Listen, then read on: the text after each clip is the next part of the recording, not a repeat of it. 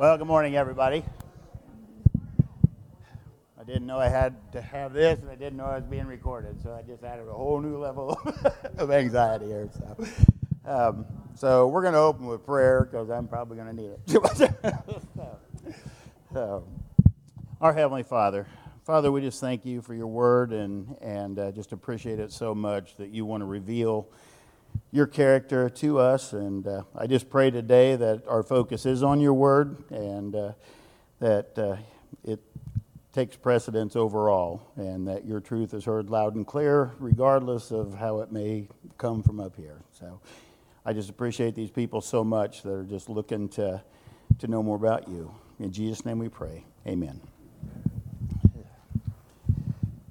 So um, I haven't been in here a whole lot over the last few weeks because I'm usually in some other class. So, and Ian was good enough to have a video last week when I was going to watch what he actually did. So, so uh, I don't know how much talking and so forth, but feel free to ask any questions or anything as we go along. Um, and uh, like I said, um, just feel free to, you know, if anything comes up, just to, to say so. So, as we get here, I think last week we had a review. Uh, before that, I think we had a, you talked about um, Isaac and, and Abraham um, offering up his son. Um, I think that was the last lesson that you actually had on that. And so, over the last uh, six or seven weeks, we've been in a, my wife and I have been in a, a marriage lesson class, a marriage class that uh, Scott and Alicia were doing. And I'm fortunate enough I've been married for 40 years, and and we decided to go, and we heard a lot of uh, a lot of talk about the reasons and the motives um, that we have for getting married. And as we as I was looking at this lesson, um, whew, breathe for a second. Sorry. So as was looking at this lesson and and uh, thinking about why we got married and why I pursued her, and we talked about all of us, and we all have noble thoughts in our mind as motives, but when it came down to it, when the thing that drew me to Dorinda first was how God created her more than whether or not she was going to help me glorify God, let alone, let alone, uh, uh, let alone help anybody that I, God had made a promise to, you know. So, um, so, so we all had our thoughts. We've all got, we've all seen throughout the years, we've seen arranged marriages, we've seen peer pressure marriages, we've seen marriages that people have prayed for for years about somebody in particular or someone in general. Um, we see all different kind of things, and a lot of times when we get we meet someone and all that stuff just flies out the window, you know, out there. And uh, as Christians, we hope that most of the time that no matter what we end up choosing, that God will bless us wherever we ended up. And uh, there's only a couple marriages that we see throughout history that we can look at and say, this thing was made in heaven. And we can all say that, especially if our wives are next to us. We want to be sure and say that. But, um, but with Isaac and Rebekah, from the very beginning, God's sovereign plan, we're going to look at it, just take step after step. It's an obvious thing that He not only blessed decisions that were made over the years before and prior and, and their hopes and their dreams, but he walked them to the altar, basically. And apart from Adam and Eve, who had no choice whatsoever, this is one of the main times that you're going to see in the Bible where God takes two people and sets them there.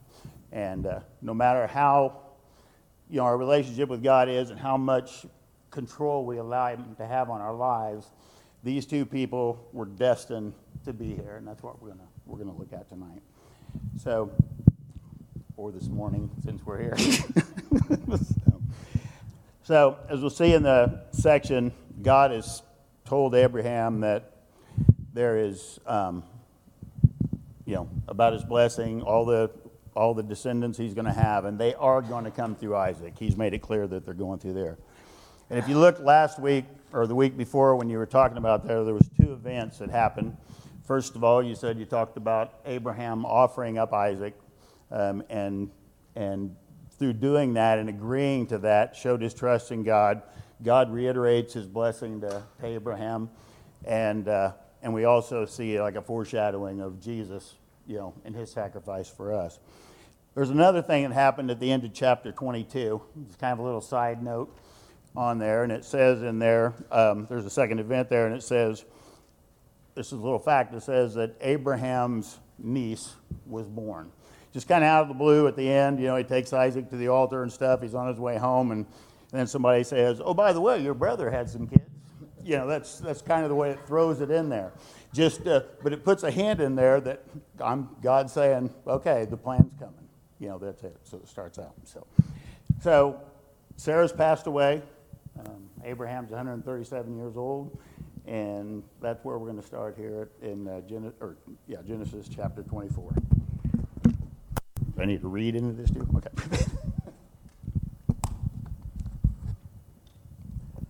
Thank you for your patience.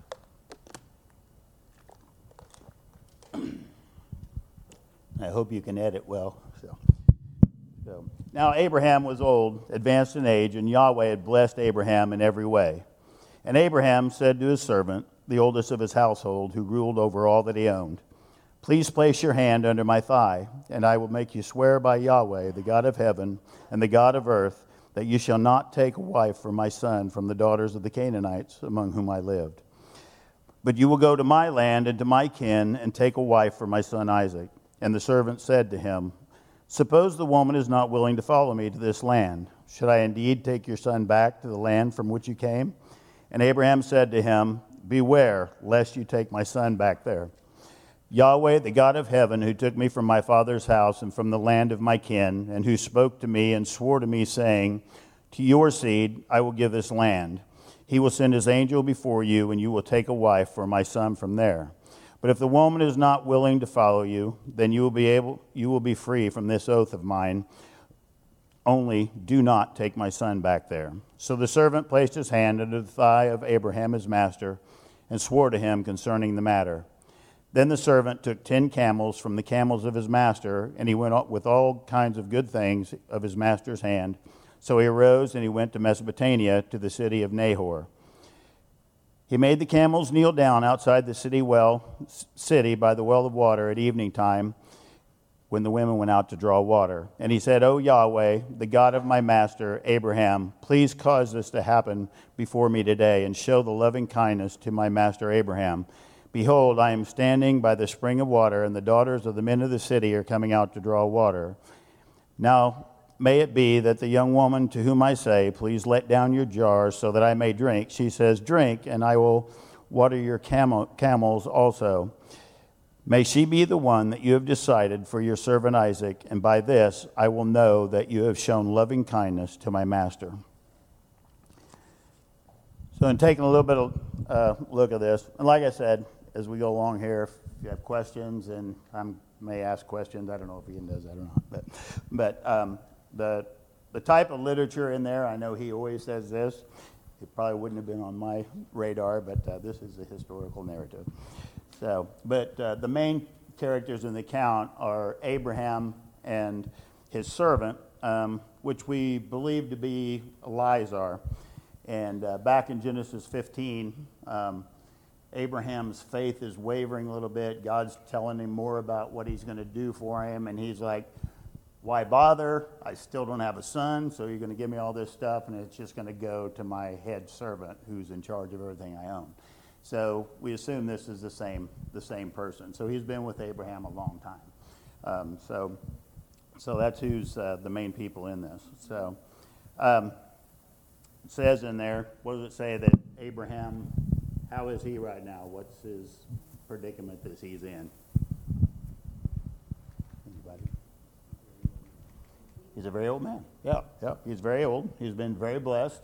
And uh, so and we figure he's probably you know 139, 140 years old, you know, at this point and stuff. So, so um, he still hasn't seen how God's plan is going to come. He trusts God, but you know it's going there. So, so he decides to, to put them in charge of, of going out and get a son for Isaac, and uh, it's a pretty big task for to give for a for a servant, but it goes to show the trust. We see that kind of through Joseph when he was with Potiphar and all the people. You know, they put somebody in charge of their whole household and they don't bother themselves with anything. And, you know, to, and then for Isaac is going to trust this guy, this servant, to bring me back a wife, and that's who I have to marry. So, so it's a, it's a little different than, than uh, kind of the servanthood that we look at. But um, Abraham had a complete trust in this guy for anything in his life. He knew he was going to be for his best interest. So, so um, Abraham's concern was what? As far as where he got his wife from?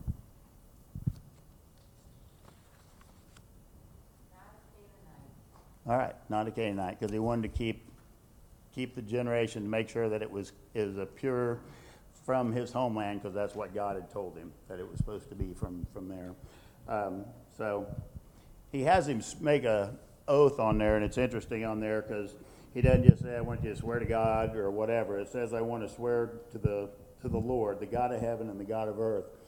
And obviously, throughout Abraham's life, he had seen firsthand that God was in charge of everything in the heavens and everything in the future, everything in the past, everything that's here on the land. So he's given God full credit, full sovereignty, and the full responsibility of, you know, he's trusting fully that God's going to going to tell him to, to bring the right person there. And he was, because he was God overall.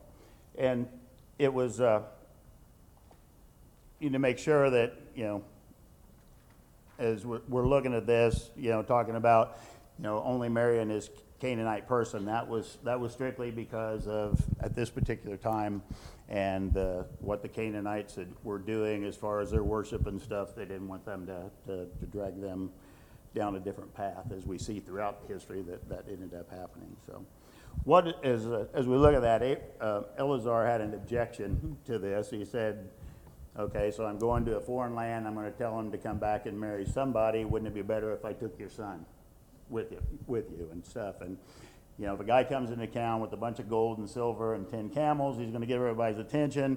He starts telling the girl, "Will you come back with me?" And he goes, "Well, this guy must be pretty homely."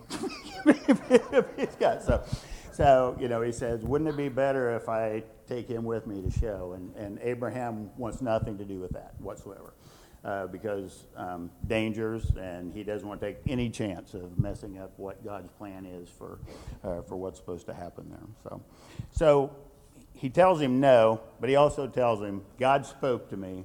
An angel is going before you, and uh, that's a confidence builder. You know, I, I, know it would help me. It would have been real good if he'd have popped out there this morning. so, um, but as we, as we look at this, we know that Abraham, while his, you know, he had ups and downs in his faith and stuff, he, God was completely in control and, and he knew it. He trusted him and he got his reassurance from God. And while we don't you know, hear him audibly daily or have an angel walking beside us. We have his word now that's put there to do the same thing for us so that we can believe in his promises and we, and we know that he's going to do what he said he's going to do for us. So he did give him the, the option of um, you can't find a woman, then you don't have to worry about your oath. You know, you don't have to, you won't be bound if you don't, uh, if you don't find somebody that goes. So as a servant, you know, he's been watching Abraham for a long time. So when, when he gets his opportunity to do this, he immediately prays to God for help, which, you know, so it's rubbed off. Abraham is evangelized in, an essence to him because he fully trusts Abraham's God as well. I thought verse 4, oh, I guess I didn't have it close enough. So, so I guess in first, verse 14, I really like the word in there that um, he talks about. He said, in choosing the wife for Isaac, he said, the woman that you have decided upon. He says, the servant didn't have any responsibility in this. My only responsibility is go and have you hand me this lady to, to take back to Isaac. He, you know, he knew that it was God who was going to decide who Isaac's wife was. So, um, so very seldom as we go to God do we have that kind of confidence to just say, I'm done with this. It's yours. I'm going to hand this over to you trust you completely. whoever it is, you know. So that's the, that's the kind of faith that he had because of the faith that Abraham had shown over the years. So, so he takes off for about 500 miles and uh, um, heads back to where Abraham came from. And obviously, you know, Abraham took a bunch of people with him, but there was still some people that stayed. Some of his brothers weren't they talk about God, whether or not they refuse to go with him or what, we don't really know the, the thing on that, but they were still back there. And uh, they had had, he had had eight sons and some daughters and so forth. So, um, so he heads on back there. And when he gets there, you know, like I said, he gives a very specific prayer. Um, I don't want there to be any doubt, so she needs to give me some water. She needs to give me some camel, or give me give my camel some water. She needs to accept my jewelry, take me home, and give me a place to stay tonight. As long as she does that, I'll know that that's the right person. So, so, so wouldn't that have been great? so to have that. So, so there's a big passage in between here on the on the. Uh, they're going through exactly what happens. And we're not, not going to read that one thing there, but just to kind of summarize it, he goes there. This happens just as, you know, he gets there just right in the nick of time and stuff. And, and Rebecca comes up. She does all the things that, that he had prayed for. And then he asks if they had a place for him to stay, and she says, absolutely. And, you know, she says, I'm the daughter of this and this and this, who's of that. And Fortunately, we don't have to do that every time we talk to somebody and explain who we're from. But, um, but he immediately responds in praise.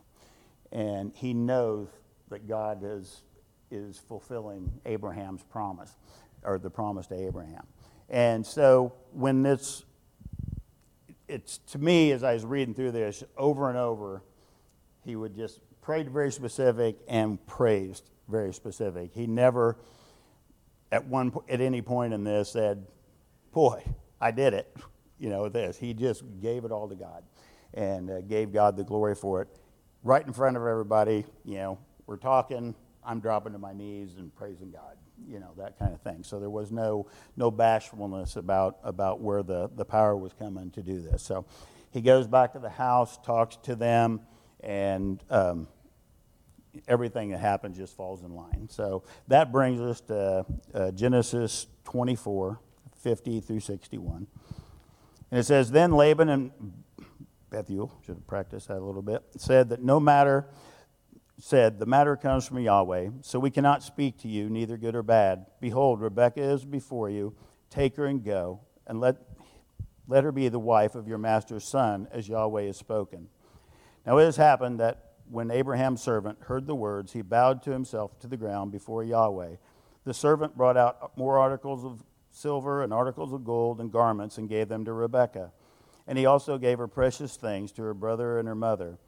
Then he and the men who were with him ate and drank and spent the night. And they arose in the morning, and he said, Send me away to my master. But her brother and mother said, Let the young woman stay with us for a few days, even ten. Afterwards she will go. And he said to them, Do not delay me, since Yahweh had made my way successful. Send me away that I may go to my master. And they said, We will call the young woman and ask about her wishes. Then they called Rebekah and they said to her, Will you go with this man? And she said, I will go. Thus they sent, her, sent away their sister Rebekah and her nurse with Abraham's servant and his men. And they blessed Rebekah and said to her, May you, our sister, become thousands of ten thousands, and may your seed possess the gates of those who hate him. Then Rebekah arose with her young women, and they mounted the camels, and they went after the man. So the servant took Rebekah and went. So as we look at how, like I said, we didn't read all that in between, but as he, as he gave them step by step details of, of his trip there, they couldn't deny. And we don't, I mean, they do, they do say in there, you know, this is of God. So we know that they at least acknowledged God was, was a, a part of the plan. That they had not, there was nothing that they could do to, to stop that, and they had no intentions of stopping that. Um, they knew it was appointed by God. Um, and like I said, immediately he fell to the ground again, and, and then he completed his, his gift giving to Rebecca, you know, basically a sort of a dowry of sorts that he gave him. So, um, then they treated him, you know, they fed him and all. Up to this point, he refused any food or anything like that until he took care of the business. And while this is just a little thing, you know, we go in there, there's, there's probably a lot of times when we know that there's work for God to be done, and we're, eh, I get, I'd really like to do this, I'd really like to do that. I can talk to them later. I can see about that later. I can read the Bible later and stuff. And he had something that he knew was on his heart that God wanted him to do. And so that's what he, he pushed through with, even over food. So, guys, you got to think about that. So, so um, after they gave him all the hospitality and stuff, um, he wanted to leave, and they said, you know, well, can't we stick around for a few days and eat some more and, and do all this? And, and there's a lot of reasons, you know, he's excited to get back to Abraham. Abraham's 140 years old. He wants to get back. He's got 500 miles to go. He doesn't know how long, you know, Abraham could be gone any time. So, so it's understandable that he wants to get going. And it's understandable that the mom wants to see her daughter because she's not going to see him a lot, after, or her a lot after that. Um, but they, they offer to let Rebecca make the choice. And she says, I will go. And it, it's interesting, though, she, she gets a choice of when she will go, not if. You know, they've already said, it's a done deal. She's yours to take back. Do you want to leave now or do you want to wait a week? You know, but she, she you know, goes ahead and goes. She feels comfortable. She's ready to, to, to go ahead and do that. And so, and so they start making their way back with, uh, with all the camels and, and all that kind of stuff. So, so I don't know where we're at here. Way too early. so, um, questions on on any of this that took place or any of the storyline that was going in between here? So.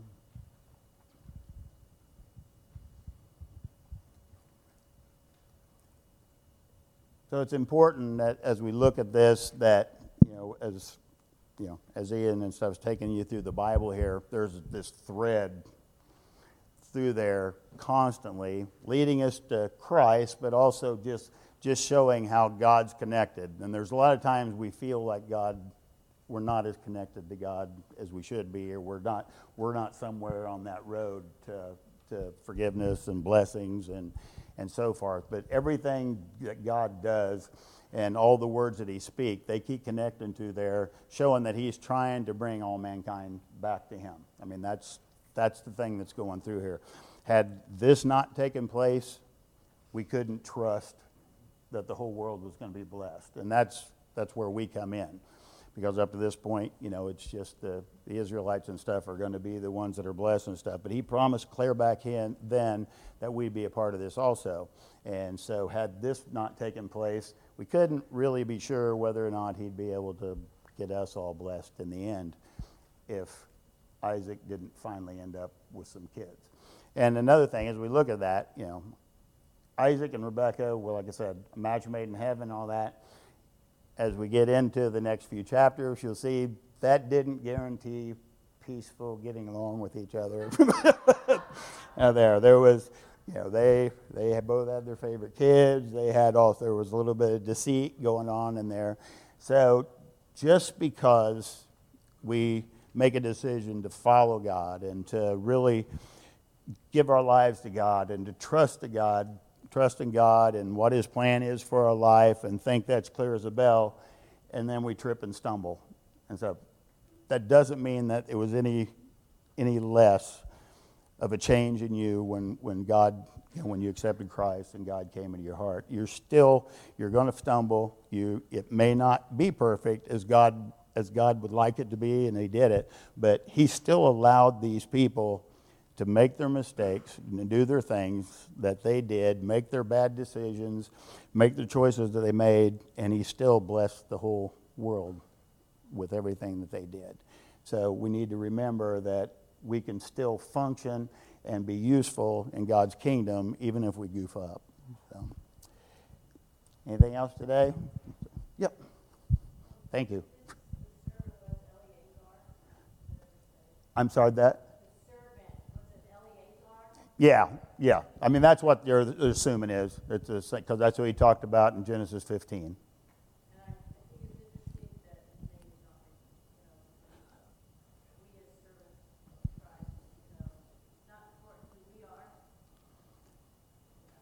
Yeah, I, I think the, well, the fact that it had been mentioned before in Scripture, and plus the fact that um, it said he was over everything and had been with him for at least 65, 70 years and stuff, that, you know, he was a well trusted person in Abraham's uh, clan of folks on there, so.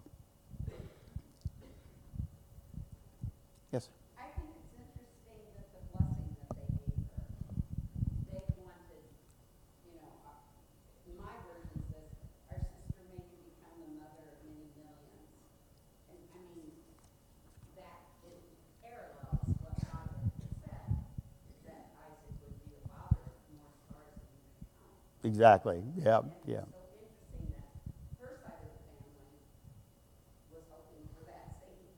Exactly, yeah. And it was interesting because a couple of commentaries I read kind of lent to the fact that, you know, well, they didn't go because they may not have been God fearing brothers and so forth like that. But, I mean, they said, this is Yahweh, what else choice will we have? So it's obviously they, they at least recognized that.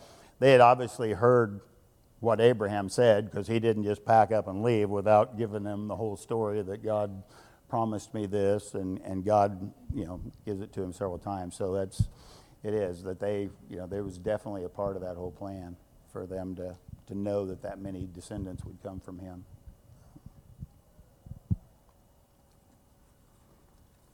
Don't forget your homework. I think I'm supposed to say that.